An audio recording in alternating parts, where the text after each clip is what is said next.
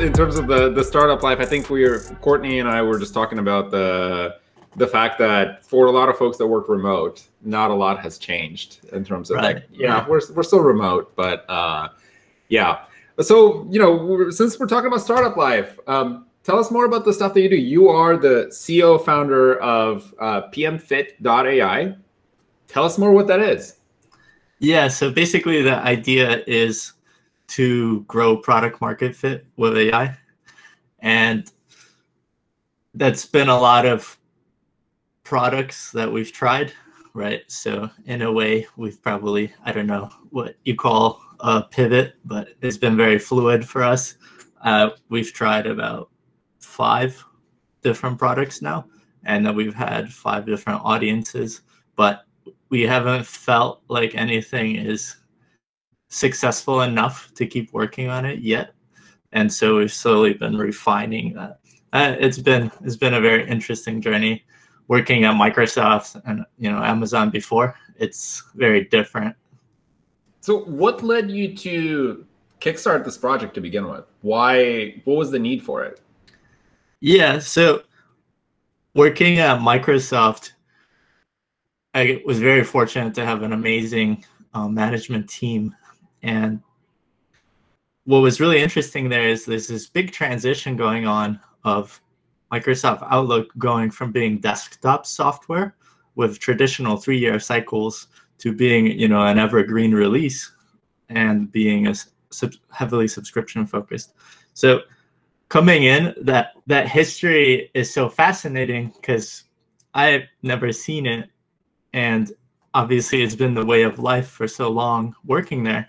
And when you think about it, you log down the product, right? You research for a year, you do um, development for a year, you log down the product and do quality for a year. So it's three years to get a product out the door. And that makes sense because you need it to be really right, right? You can't make mistakes. It's kind of like at the extreme of that is Boeing making a plane. You have right. to be, you have to eliminate the risk, right? And so if you're releasing a piece of software that you can't change for a long time, it needs to be spot on. And so going to the transition of now you're releasing all the time, right? Which is super convenient for everybody involved because there's no upgrades, there's no expensive IT departments. Of course, there's still IT departments, but much can be much smaller. So it's a win-win for both sides. But you can take advantage of that. I, the way I like to think about it is Uber, right? Uber is an app that took advantage of the fact that everyone has a phone, right? You couldn't really do that when people didn't all have a phone. And then once that was the status quo, yeah. then you could take advantage of that. So I love when there's a paradigm shift technologically that there's first all the kind of obvious things that happen, but then begins the innovation around what can we now do that this thing is the status quo. So I think working at Microsoft, we saw a lot of that um, change, and that change was very interesting. And working on it, we got to see okay, with the resources of Microsoft, there's a lot you can do with a large data science team. There's really incredible ways you can work with teams and develop product, you can take advantage of the fact that it's continuous. There's a lot more data. You need to be a lot faster. And you can't just stop at satisfaction anymore. You don't need to, right? Because you keep getting feedback that's continuous if you leverage it that way. And so working on Outlook, working on that transformation, getting to the point where you get to actually see exactly what personas do what tasks and you get to see okay how is this impacting the bigger picture? I think that was very fun and inspiring and it's been part of a kind of like a 10 year journey for me uh, being really obsessed with this idea just because i'm a big data nerd of like how can you learn so much about the psychology and the satisfaction of people using products? So that that's kind of what inspired the idea. And deciding to transition and think about okay but how can we take something that requires a large dedicated team and transform it into something that is driven by a small product, that's kind of what got it started. Yeah, I mean, you're I mean, you're really talking about anywhere from 20 to 50 data scientists, engineers, people like working really closely to understand the product, right? And how do you take that and eh, automate it really or or make it into an AI? Um, yeah, yeah. And it's like I definitely don't, don't want to say it's automation because it's augmenting. It's augmenting mm-hmm. the flow, right? You still need the people. It's just all the people like designers, engineers, PMs don't have to do all the crappy stuff anymore, right? Where you're kind of a robot and you're collecting information and you're just trying to compile information, you're trying to synthesize it. Instead, you can focus on here's all the information of what's truly happening at scale, right? You can see what millions of people are doing with just a summary. And then you can focus on all the creative parts of those roles. So that, I think that's what our mission is is to kind of get that creativity being the main focus of everyone's job instead of it being just the simple kind of mundane parts. Yeah and i think that uh, speaks to me as a designer because so much of my work is understanding like customer personas and understanding feedback. How do you take feedback and distill it into actionable like insight right? Mm-hmm. like somebody tells you one thing but that actually that thing they tell you is not maybe not what you're going to go build or it might not be translate exactly into a feature. Um, right. And like, how do you? There's a lot of like work that goes into just creating the synthesizing the insights, and then there's a lot of work that goes into prioritizing a product backlog on that, and then actually, how do you take it one step farther and make it like a super pleasurable like experience that somebody's going to love? It's not just you're not just surviving. Like Outlook is going to continue to provide email services, but like really make it something like uh, you know, like the classic examples, which is like inbox, right? Like people loved inbox, um, mm-hmm. that experience, like, and that was spun off of like the the Gmail team, like mm-hmm. they were doing their work, but then they kind of let these people go wild and be creative. So I, I definitely have How felt that pain where it's like I don't want to do the monotonous stuff. I want to focus on making it amazing for you, right? Yeah, yeah, absolutely. And I mean, there's no getting around to talking to people, right? And which is fine but how do you make more out of talking to people right? How do you know for sure that when you talk to somebody okay is this person representative of a set of 10,000 users in the product or are they representative of 5 million people right? I think even for a small startup you can't be there 24 7 right? You can't be on the phone all the time with every customer. So really the point where you can no longer keep up individually is around 30 people. It's not that many. Like after 30 people, you can't be there 24 7. And I think that's that's our initial entry point where we're getting exciting um, results. Is basically even at 30 people, if you could see everything that goes on and everything that is good or bad in their experience, then you can start making decisions that are more informed than if you only have to sample, right? That's that's what we have to do today. You kind of, you know, you talk to a few people, you hope that they're you hope they're representative of your yeah, wider exactly. audience and their pains. But, right, right. But it's like, but what's stopping you from actually seeing who they are and what their be- behaviors are? Well, that's where a lot of it, and we had a challenging, challenging time trying to do too much. We actually um, interviewed and did sales demos with about a 100 200 people. And then we initially people hated the thing we had right? We had this simple clustering. And i, I remember getting on a call a demo call and just sitting there and starting the demo. And they're like oh i just had something come up like, see ya.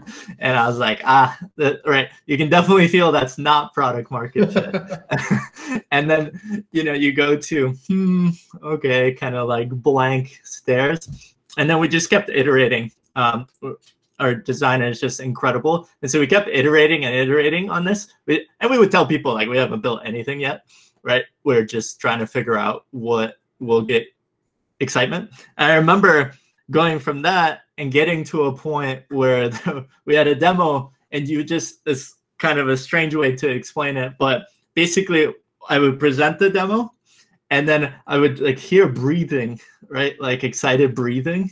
And I'd be like, whoa, what is that? right. I remember thinking, and it's and then I I made a beginner sales mistake where I would just ramble for a while, right? And I would stop rambling after about five minutes and I would stop the screen share and they're just sitting there going like, yeah, and then a bunch of questions, bunch of excitement. And it was so different than people trying to hop off the call with me, you know, just like weeks beforehand. So it was really interesting. And then realizing that that is not like that thing, unfortunately, turned out to be so incredibly hard. And it's what we were just talking about trying to get personas and their tasks organized and summarized. Turns out there's a reason nothing does that yet. It's because it's in, it's an incredibly difficult challenge. So we had people and, pre-order and, and, people like even it's hard for people to even do this. I mean, there's trained right. researchers that I've worked with that this is like their everyday job, and it's hard. Even and it changes from project yep. to project, even. Exactly. And so that's what happened to us. We we ended up iterating, iterating, getting to something that's super exciting and being honest about it, saying like, hey, we haven't built this, like we we we definitely have some stuff going on, but not this. And then eventually getting to the point where people were so excited. And then what we realized when we went, we tried to build this for nine months. I have this uh, rig down here with four GPUs for training deep learning models, right? That costs us like $15,000 and we got this thing, we trained all this stuff for nine months, and then turns out there's a combinatorics explosion that happens whenever you try to model this space, right? There's so many little factors that when you try to combine them into personas and tasks, it's just like it just blows up. So the best we ever got was uh, uh, we would train on retention and conversion, and we could figure things out to a 42% accuracy. So 42% of the time we could predict whether or not a person is going to be converting or retaining. And then we would just have the factors listed out. Who are they? What are the tasks they're doing? Kind of. And then once we realized this emergence phenomenon, like this idea of there's different people, different tasks, is so hard to cluster and it's so hard to figure out the right way to combine it that's uh, you know we uh, nine painful months, but then after that we went back and we're like, ah, we should now try to build the thing when we do the demos. That's like the silly, silly mistake was realizing feasibility risk, right? Because I've done a startup five, six years ago, and there we did some incredible technological stuff, but we couldn't sell it to anybody because we had no idea what the market was or what the need was, right? Whereas this time I was super, super cautious about that. I was like, okay, can't have a repeat of this. So we spent all this time finding the thing that is super exciting and who the people are who want it. But then merging the two worlds, it's like you need to make sure you can actually build it. So it's good to like now our rule is we don't show anything unless we've built it in a week or a month. And then also merging like the value of it. Like you still want excitement, but you still and then that's the arbitrage opportunity, right? It's like what exists that you can actually build that people love that will, you know, determine if you're successful or not.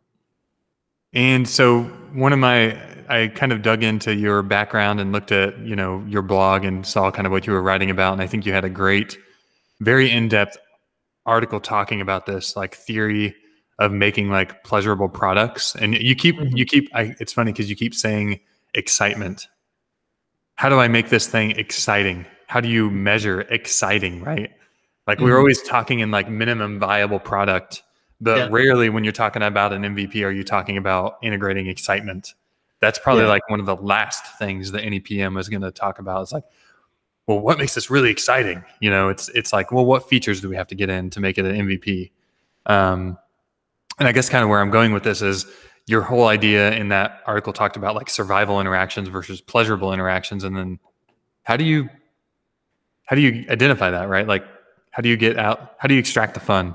How do you make it exciting? Yeah. Um, yeah.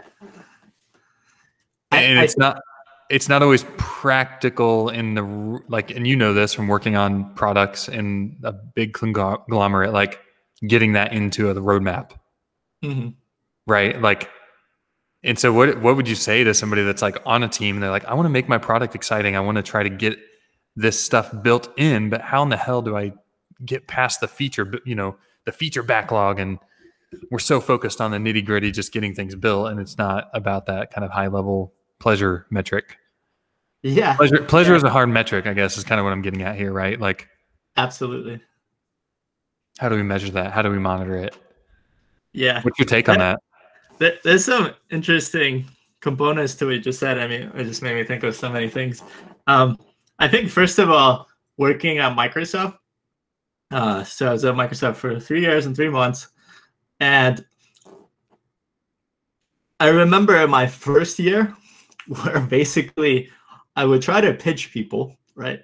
I would say, um, my ego bias is I like epic things, right? It's kind of my internal driver I've noticed. And there's good parts to that, and then there's bad parts to that, right? And it's about harnessing the bad parts and minimizing those and then getting the good out of it. And so a lot of times I would have these grandiose pitches, I remember initially. You know, I was working on Outlook Desktop, which has such a large it's, in, it's entrenched, man. Like it's it is what it is, right?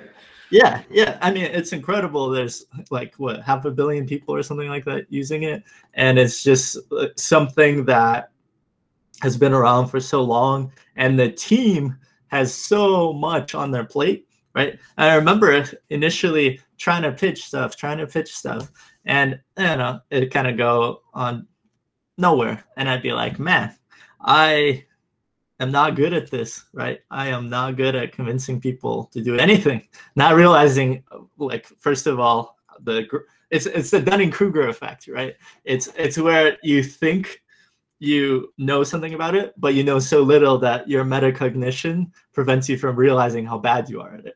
So, yeah. I, you know, and usually the best way to go into that is to just do it, right? That's kind of how I always approach it. I'm like, yeah, I probably don't know a bunch of stuff, but might as well try. And I remember I would literally just code a bunch of stuff. This is when uh, Den and I overlapped for a year, where we would just code stuff and then just be like, here's working code of the thing that I was trying to convince us to do. And then that actually worked pretty well because when people just see it working, they're like, ah, you know, maybe maybe we can just do that. So then it's like you you're like, okay, wait a minute. There's like an inkling, and I've seen this in my own work. It's like if you provide a concept design, mm-hmm. like if you're not if it's not just words and and talking to somebody, but it's actually like a concept, something they can visually experience. It goes yeah. so far, right? Like imagine if if instead of like Walt Disney saying, "Let's make a movie," and I want to make this movie, I want to. It's going to be called Cinderella, and here's the yep. script, and that's all you got do you think people would have been excited about that? Like, no, hell no. Like, you got to have concept art, right?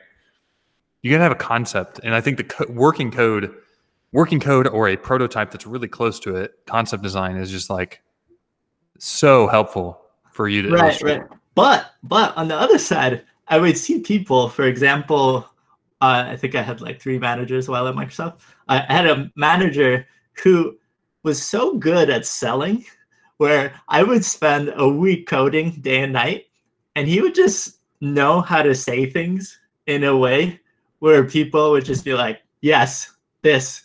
And I'd be like, wait a minute, what?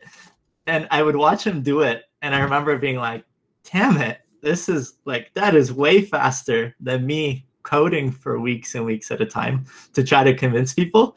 And I think like mimicry is usually how you start. So I started trying to mimic what he does to understand. And to give you like context on ex- like or the actual pictures, I had zero people helping me. So I would be the engineer, PM, designer for my teams. Not a good designer, by the way. Um, and so I remember that, and then having my manager do the selling and then all of a sudden you know yeah i beat my head against the wall a bunch of times. You prototype stuff you build your brand eventually. It reminded me of like i had the same journey at amazon where like then once you get a couple of wins and uh, kind of you build your own brand your credibility quickly within the team within the org then people are more receptive of course. But then i would see him go to any part of any company and then just be able to convince people in one meeting to do basically work on anything. And obviously, you look at that and you think, I, I remember thinking, oh, wow, there's so much more to whatever is going on here that I don't understand? And realizing later, like what he was really good at is understanding what people want, right? Tapping into the outcome that they want and tapping into the personal desire that the person has. And then you work backwards from that. And then you start all of a sudden getting really good results in persuading people, right? And I definitely, afterwards, he actually left and I was left on my own, which was awesome. Uh, and I was in a situation where um, my manager was a skip level traditionally. And so what was awesome about that is uh, she would give me a ton of autonomy. She's kind of like, you know, she's too busy. She has way bigger things to do than like deal with my feature work or whatever I was doing, which for, for me was nirvana because I was like, oh, awesome. So I can just go around and kind of fail and experiment. And then sometimes I'd make a bunch of people mad. And then she would come in and like uh, resolve situations. So she, she was definitely always there for me, but the autonomy was so awesome because I was like, okay, I've been mimicking my manager for about eight, nine months, and now I get to go try on my own. And it was awesome. I actually ended up going from having zero people, zero support for first year, just I mean, it was a grind at Microsoft to working with a team of 50 people. I was working with uh, three designers, and uh, I mean, it was night and day. And then realizing, like, learning that focusing on those outcomes and so tapping into the desires of the audience that you're like you said he's he was very adaptable almost like a chameleon like going into different conversations absolutely and, absolutely like being able to pinpoint very quickly do you have any tips for like how you because you said mimicry is at the first but then you really have to learn the process of identifying what is it this audience wants right what do they mm-hmm. want to hear and what are they looking for you are also building a reputation. So you can't be lying, right? And right. you cannot be like just telling the pandering and telling them what they want. So you have to truly somehow get inside their brain and yeah. be talking their language. Like, what are your tips there? Like, what did you uncover? Yeah, well, because I'm so, I would say, still very novice at it. So I'm definitely um, I think part of being a novice at something is not being able to characterize it very well yet. So I'm always trying to figure that out because if you can't understand yeah. what it is that makes it work, then it's very hard to figure out how to improve it faster. And that's like the, I would say, the transition. I think the key thing is always just tapping into, I actually had a kind of a successful blog post, um, which was called uh, how to get promoted quickly in big tech or something like that. So it made it to the spot 31 of Hacker News, one spot away from the first page. So I can never say yeah. it made it to the front page, which would be so much better. But um, what was interesting in that article, I was talking about if you tap into the motivation at a big company of like, what are people there to do? And this might be a very grim view, and um, it's just my experience. But basically, what I realized is if you look at the earning report of the company, you can figure out which parts of it are high growth areas and which parts are in maintenance mode. Like Outlook Desktop, if you look at it, I mean, it's already making uh, however much money it's making, billions, right? So there's only so much incremental value you can get out of it. And what is Satya uh, and Amy Hood thinking about, right? Well, they're thinking about how do we increase our revenue by $10 billion this year so our shareholders are super happy, right? And that's their job. That's their job. And realizing that at the end of the day, the people just like us, uh, they have incredible experiences, of course, and very smart, but people just like us. And in our head, we can only fit three to six things at a time, right? And so when you think about like what is Satya probably thinking about, he's thinking about which of the six things he thinks are going to increase companies' revenue by $10 billion. So that's where he has to focus in order to make stockholders happy. And that's his job, right? And so realizing that if you just look at the earning report, you can basically deduce okay, here's the high growth parts of the company. Here are the maintenance mode parts of the company. And the maintenance more mode part of the company, like they call it culture, but culture is just a way to keep people happy, right? So you keep yeah. people oh, yeah. happy because if you realize that you're one of 10 people doing the same job because you need to be right like you, you can't have outlook for example have a person leave and it disrupt the whatever billions it's making you just can't have that so you hire 10 people and the amount of money it's making paying 10 people i don't know 500k each is still nothing compared to how much money the product's generating. So then you get these parts of the organization that just have a ton of redundancy as, they should as they should. It's de-risking. You can't not de-risk it right? And then you kind of have culture to make people feel better right about it um, and of course there's still like fun stuff happening and whatnot but it's not gonna like outlook desktop probably not gonna make 10 billion dollar increase I, I like that you kind of preface it with like it's gonna seem kind of dark but to be honest with you, like the the reason they're worried about culture is that that it's really a de-risking measure. Yep. Like they just want to retain redundancy, right? And so if culture is good, if it's a good culture, then people aren't going to want to. You're not going to be losing people all the time, right? And so the turnover rate is not as high, and therefore you don't have as much risk, right? You're just eliminating risk. So yeah, exactly. it ultimately saddles up to like you said. Okay, it's it kind of reminds me of like thinking of the meta picture in a video game, right? Like you know, we're we're looking at the meta picture. What is Satya focused on, or whoever at your company? It's like, well, look at the earnings sheet, and you can tell where they're investing a bunch of money, and you probably want to be in that area. Yep. like, yeah. Exactly. Or if you're in a cash cow, you're probably okay. So again, if it's it's like a maintenance mode product, yeah. Then, you if know, you're trying to like live life and work is secondary, it's a great place to be, right? but if if you're trying to grow your skills and you're trying to be on the grind to basically do a ton of exciting stuff, then yeah, you want to go where the CEO thinks the next $10 billion increase is going to come from. And realizing that this is like talent actually flocks. So I remember think feeling so naive, not even understanding this when I had this realization. Talent flocks to those areas as well, because a lot of people have already figured this out. So they'll flock to the regions of the company that are doing this stuff. And there you'll see ramp. I have a couple of friends who went, got to principal in like four years or something like that. Right. And thinking about that, I'm like, whoa, that's like a level per year. Or I mean, at a level, it's like a thing per year, whatever that's called, like title, title per year. Yeah.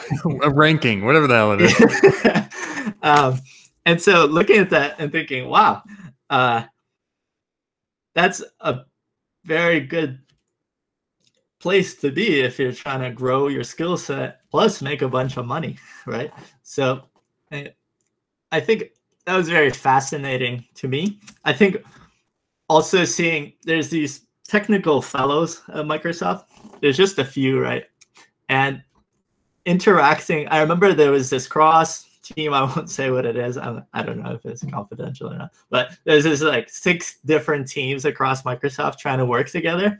And I'd just go to this weekly Wednesday meeting for an hour where everyone would just argue with each other because there's so much at stake and so many kind of career making moments that are possible. And it was, oh man, it was awful. And then I remember it was a pretty um, sweaty, sweaty lobby. yeah. And then I remember um, one of the EVPs, because this is one of the projects that Satya cares about clearly, sent in one of their technical fellows. I've never heard of him, never met him, nothing, right? And he just came in. I remember he just came to one meeting, and then it was just, you know, all the classical stuff going on, all the bickering. And then the next meeting is just totally different meeting, right? The next Wednesday, I remember coming back and everyone was like, "Yeah, let's do this thing," and everyone's agreed on everything. And then there's just one. There was one quarter of the room that was clearly.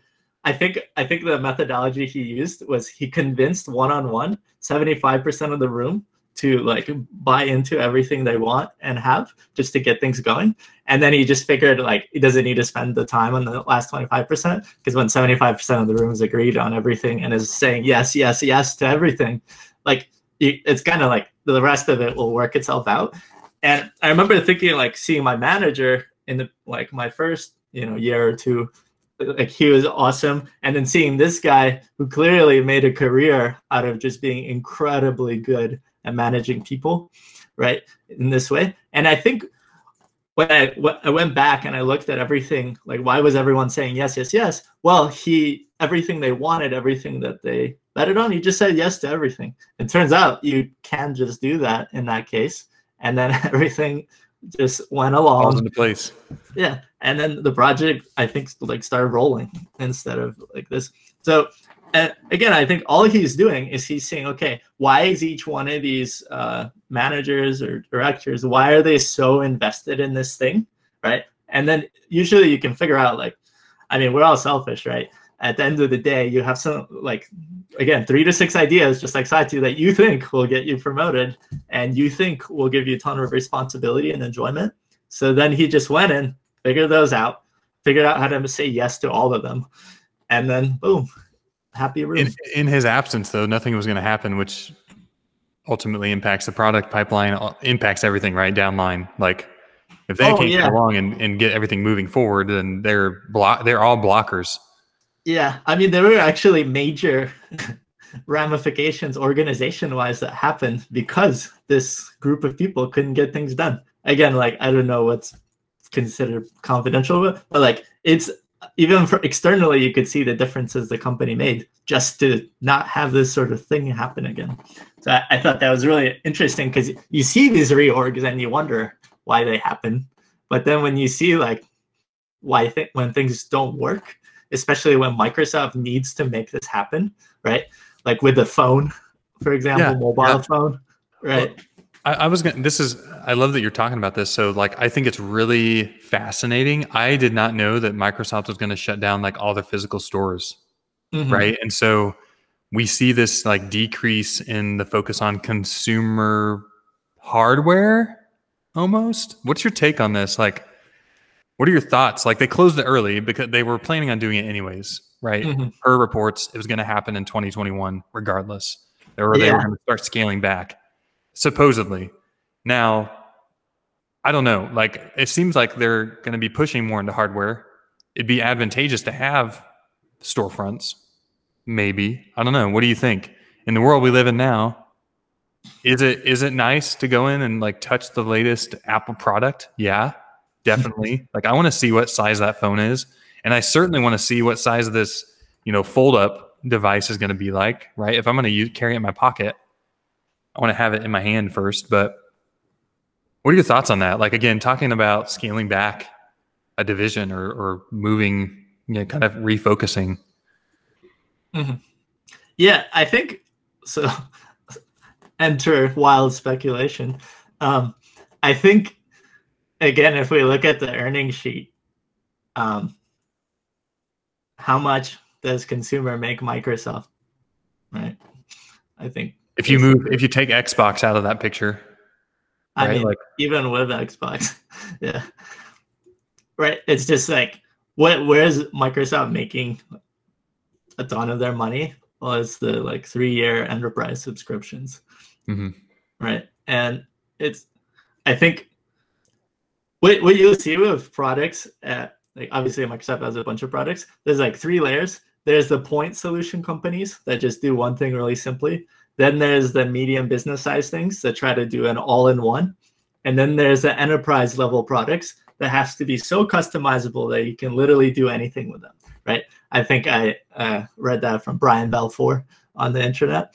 Um, and I was, you think about those three things. Well, the expertise necessary to make one happen versus the other is so different right? I think for a while it seemed like Microsoft was trying to move into consumer, move downstream, but then you realize that okay, enterprise is what Microsoft is excellent at, and then you try to minimize the costs of unsuccessful experiments, right? And so to me, it just seems like Microsoft's doubling down, uh, like okay, in consumer, I don't know if we're the best, we have some incredible stuff, but where's most, you know, you look at the earning report, where's most of the value coming from? I think they're just figuring out how do we focus, not saying it's like giving up on consumer, but it's like how do we focus all the resources where we're making the most money in those. Which is not keeping storefronts open. It's actually focusing on the hardware, focusing on right. building these these these experiments, right, and doing it really well. So like Hololens, yeah. right? That's another one that's like there's been a lot of like talk around that and there's like other competing products. Like where is this going to go as it mm-hmm. evolves? Mm-hmm. It's it's very much experimental. They're not making anything probably off of that right now, yeah, right? Yeah. But it, it, it's yeah, it's very interesting and of course there's so many people involved in so many decisions. So it's tough to say, but I think at the end of the day, earning report is where. Yeah. So tangential to that though, so when you look at the earning report, you see very high level. What's your litmus test to see what are those kind of innovative pockets within a broader org? Like, how do you use to assess like is this the team that truly pushes the boundary versus somebody that is within a larger org but still tries to maintain like a status quo and say just you know reap the benefits without the investment. Yeah, there's a nice little trick that is using Sales Navigator on LinkedIn to see which part of the company is getting promoted quickly. That's that's actually one way to do it. Is you can just straight up see in there by looking at the progression of growth of uh, uh, titles. The other ways, I think a lot of times it's like if we look at Google, right, which none of us are involved with. You look at Google, um, uh, like what I think, I think I might be wrong, but it's a good example. I think Google potentially is thinking, okay, Stadia, the subscription-based, hardware-less gaming platform, might be a thing that can make $10 billion if we can make it work, right? So I think right now that's one of their experiments. So if you go to Stadia and you work at Google, you're probably going to get a lot of opportunities because you're going to be the only one person working on your area because you, you don't need 10 people to work on the same role when it's a new thing. There's not a lot of risk to maintain. So then you get a lot of responsibility and you get to grow the product a ton right? So i think like the test is to see which technologies have the potential. And a lot of times in earning reports they'll get split out right? That's kind of later stage. They get split out as their own bucket. I think again that's to get kind of investor excitement or stockholder excitement, not investor. Uh, is it the same thing? Um, and to get that excitement, so you can look and see which which areas are they kind of like. Usually, there's this points of what they're raving about, what they're talking about growing, what they're splitting out, and those are usually the areas, right? Like you could have identified Azure this way if you go back and look at the earnings report. You could identify like the shift in the company, and Azure was definitely, a, I mean, still is a place where a lot of the growth is happening. Interesting. So to that extent, kind of looking a little bit back, uh, you made a transition from, you know, you, you mentioned that you worked at Amazon, at Microsoft, and now you're running your startup. Um, how did you make that leap? Because I feel like for a lot of people, it's it's a it's like jumping over a canyon. It's a pretty terrifying, you know, when you have the comfort of your 401k and you know all the benefits that you get from yeah. a company, and then you're running your own startup yeah like how did you make how did you arrive to that decision? Like what what were drivers? Yeah uh here i think project a little bit of Naval. Um, so i think what's awesome about Naval uh, is he standardized a language around how to think about life and happiness. And i think is a lot of people had these ideas. There just wasn't a common language for it. So I think that's the innovation he brought is he standardized language. For me personally, is kind of very simple. The second I feel like I'm not uh, growing at the maximal rate that I can be, like I have to leave. So to give you an example, at Microsoft, I mean, it was so incredible. My, I just, I think I just got really lucky. Actually, my first three months was uh, I didn't have the best management team, and then I think those Satya level changes propagated down, and boom, I had a brand new everything like manager, skip level manager, VP, like everything changed. And I was actually going to quit, and I ended up not quitting and ended up learning a ton and growing a ton. I think I was probably like, I mean, the amount of stuff I learned was just amazing, right? But at some point, this is the problem with uh, specialized roles and companies. You can read about it in the hard thing about hard things in Ben Horowitz' book. He actually talks about this phenomenon. You can't give people more and more responsibility at a large company very quickly because even if it's justified, you end up is like there's a lot of play, right? And at the end of the day, the culture aspect of it is going to be more important than getting this person to stay, right? So I think what I felt like is my growth was basically like just rocketing for a while. And then at some point, I started trailing off. And that's just because the amount of responsibility I needed didn't match my level anymore.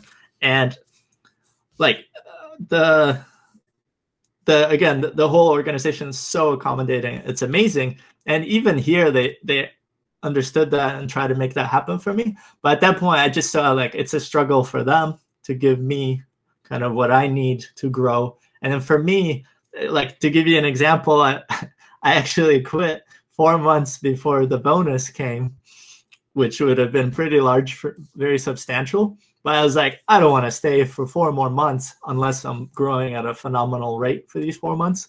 And to me, I think of it as compounding effects over your lifetime is I think you can get stuck in a loop, right? If you get stuck in a loop in your life, I, I want when I'm 60 years old, ideally I want to have 60 years of extreme growth, right?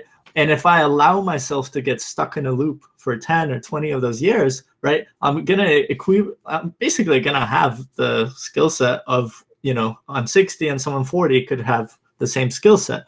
And that's that's You're basically like atrophying in your career. Well, that's what you get paid. Like at Facebook, right? You get, you know, I, I see friends with incredible backgrounds get like three, 500K offers, right? And what are they getting paid to do? Well, they're getting paid to not grow as quickly. That's why, that's the arbitrage, right? They could work on something with a explosive potential or they're kind of getting paid and it's not it's not like you're not growing right they're i'm sure they're growing maybe at 70% rate whereas in their own thing they could be growing at 100% rate because there's no limitations. But i mean if you can get a really good salary and grow at a 70% rate i think that's that's wonderful. But at some point it'll trend down especially if you advance very quickly through your levels and your responsibility. It'll trend down where something like 30 20% of your time will be growing yourself and the rest will be about uh, subjectivity. It's about like when things are not directly connected to revenue, right? It's very hard to tell who did what. So I actually really love this about Amazon. At Amazon, because everything's so revenue focused, you can you can show if you're a 1x, 10x, or 100x employee, right? And so Palantir is the company that's known for this, right? Palantir is a cyber, uh, well, they're kind of like a data company basically. And they bring in their tool, they throw it on the data set, of the company. And then what will happen is there'll be a hundred analysts working. They bring their tool in, and all of a sudden you'll see a curve: one x, one x, one x, one x, hundred x, hundred x, thousand x, thousand x. And a lot of times, and I know it's a little inhumane. Well, actually, if you got four people doing 2000x and 100x, you you actually don't need 100 analysts anymore. You just need those four people. So that's what Palantir does is they'll bring that tool in and then you realize, oh man, these guys have been kind of coasting for a while. And then these folks over here are crushing it, right? And it just exposes that picture. And I think that effect to make that happen at large corporations would require um, some sort of technical innovation. But I also don't know how good that would be, right? I mean, it's, again, if we go like back the, to what we uh, talked about earlier, like do you want to show people you know that? It's like office space. They come in and they're like hey what do you what exactly are you doing here? Yeah, yeah. by the way we want to give you a raise. A promotion, but we're going to fire everybody else. It, it is a very good point though because like you're i think you're right. There's a lot of and i think to to your point that you made earlier of like that risk mitigation and this kind of buffering essentially um that results in a lot of kind of lost almost opportunity for growth because everyone has these like little pockets of things they're responsible for versus somebody that says go and do big things like right. go build something big versus well, like, like oh you, you, can't blame them right? Like i mean what are you supposed to do? Like if if if i had a product that makes 10 billion dollars yeah i would hire 10 people for every little part of it that i could. Of course right? That's right. that's crazy. I mean that's your responsibility to the stockholder. Like you're increasing your odds that you're going to win like yeah, by exactly. doing that because they're going to stumble upon ideas they're going to be able to continue to work and work the product in those different little verticals Yep, right. But in terms of self growth, that's where I think unfortunately things don't work out as well. And I wonder, like, I I think I have some rant on LinkedIn somewhere where I talk about what would it take to not have to have companies do this, and it's I mean it's it's hundreds of years away. Uh, so I think for me personally, the decision was simple. Basically, when I felt like the balance was below seventy percent of growth, right? And actually, interesting enough, someone in my management chain shared their experience saying how they actually had to leave for a year and then came back like three levels higher as a manager, getting paid 100k more, right? And I was like, huh, that's that's counterintuitive. You would think like, you know, I think uh, naively I thought, oh man, aren't people going to be upset that I left and all this? But realistically, it's like, no, that's that's how you show it. You're confident. You're like, okay, well, if I can't grow here, I'm gonna go somewhere else where I can't get the opportunity. And then at the end, there, like it's totally fine to hire someone in at a high level. It's just not fine to promote someone very quickly, right? So that that's that's like dichotomy here, which is kind of super fascinating. Is by moving around, you're actually proving your market value, and then it's not a big deal to be able to put you in a role, even if those people still know you so I think all of that is super counterintuitive. And for me, ultimately, yeah, it was very simple. I felt like I could learn and grow a lot more. But I also been passionate about this thing for like 11 years that we're doing, right? So like some version of it. So it was just a very easy decision to say, okay, worst case scenario, I'm sure I can, you know, I have job liquidity. I can go work anywhere yeah. if necessary. And like we're so fortunate as tech people to have this opportunity, right? And at the same time, I want to learn and grow a ton. So this seems like the right point of my life to do this. Like I don't, you know, I don't have children. I was about to ask that. Like, you know, you made a choice here to basically leave everything you just told us was so rich, and like you kind of have a very mature view of like that being in that growth mindset for your oh, career. Oh, thank you. In the corporate ladder, like you you kind of can figure it out. Like I can hop around, I can figure out how to optimize my growth in my career, but you mm-hmm. actually chose to do your own thing. like I'm going to leave yeah. that behind because I see a, a, bigger growth opportunity here. While I have low risk, I don't have a lot of attachments, right? Like nothing. Mm-hmm. Like I love that you said that. There's a window of opportunity. Like now is the time. Yeah, kind of- if there's like a lever, like I want to, I want to be at 100 percent as much as I can right? Like I always want to be pulling it. Actually, when I um, accepted the Microsoft offer, I was working with Andreessen Horowitz. They have this little thing called uh, Talent Talent uh, Bank or something like that. And basically, it's a little shopping cart interface. And you go in if you have to interview for like seven hours to get into this thing.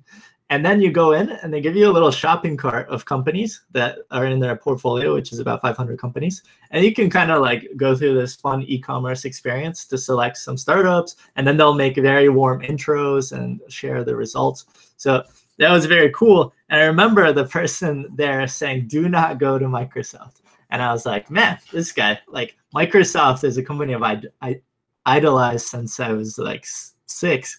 Um, growing up in you know Russia, and so I, I was thinking about that. I was like, oh, I can't believe he is speaking so poorly of Microsoft. And then I realized what he was talking about is this exact phenomena. I think he was a little dramatic about the way he chose to express it. I think he called it a rat race. I think I've written that in one of my. He's like, "You're gonna just be going for the next crumb," and I was like, "Huh?" like, you know, I'm fresh out of college. I have no idea what he's talking about. But I don't think it's quite that bad. Like, like you said, Courtney. Like, there's ways you can tweak the lever by moving around the company. I mean, Microsoft is like a big country. There's like yeah. different different uh, cities, different. And, and, different, different i think it's really important that people keep it in context where different people optimize for different things. I mean i've met people that have been in the same role for 10 years at Microsoft and they're extremely happy right? Like yeah radical candor like is the book that talks about this so well. Yes. Like you know if you have five kids and you like your work life balance and you have a great you know you're working on a product you really love and are passionate about then go for it yeah, um, but exactly. at the same time, you're not optimizing for the same thing as a guy that's like, I want to be high growth in my career. I want to get the highest title I can um, different levels of enjoyment. So for our listeners, you know, optimize. What are you going to optimize for? I think you need to have that meta picture in your mind. What am I optimizing yeah. for right now in my life and in my career? You know, you're you're optimizing for something very different than even I am. I mean, I want to grow, but I'm like more at like 75% tilt, right? Like I'm not at 100% tilt. I'm not going to quit everything. I can't. I got to feed kids. But yeah. well, hey, um, I actually have to drop off here, uh, but I did want to say like thanks so much for coming on the show. Um, I love this conversation. I love the angle that you're kind of thinking about both product market fit. I think the product sounds super exciting. I will be reaching out to you more to talk about that, but then just even the career advice for our listeners um, is wonderful. Yeah, thanks so much for having me, Courtney yeah. Ben. I feel like your insights are just so like I was telling Courtney that like Philipp knows more about product than probably anybody I know in my life. So uh, we really appreciate you like sharing your insights and your perspective because it's, it's very refreshing. It's kind of the stuff that is you don't really find in a lot of like the the blog posts and the stuff that people talk like you have the very raw perspective that is super super helpful. So we appreciate you coming over. Yeah, thanks so much for having me. Awesome. Well, thanks so much, folks. Till next time. See ya.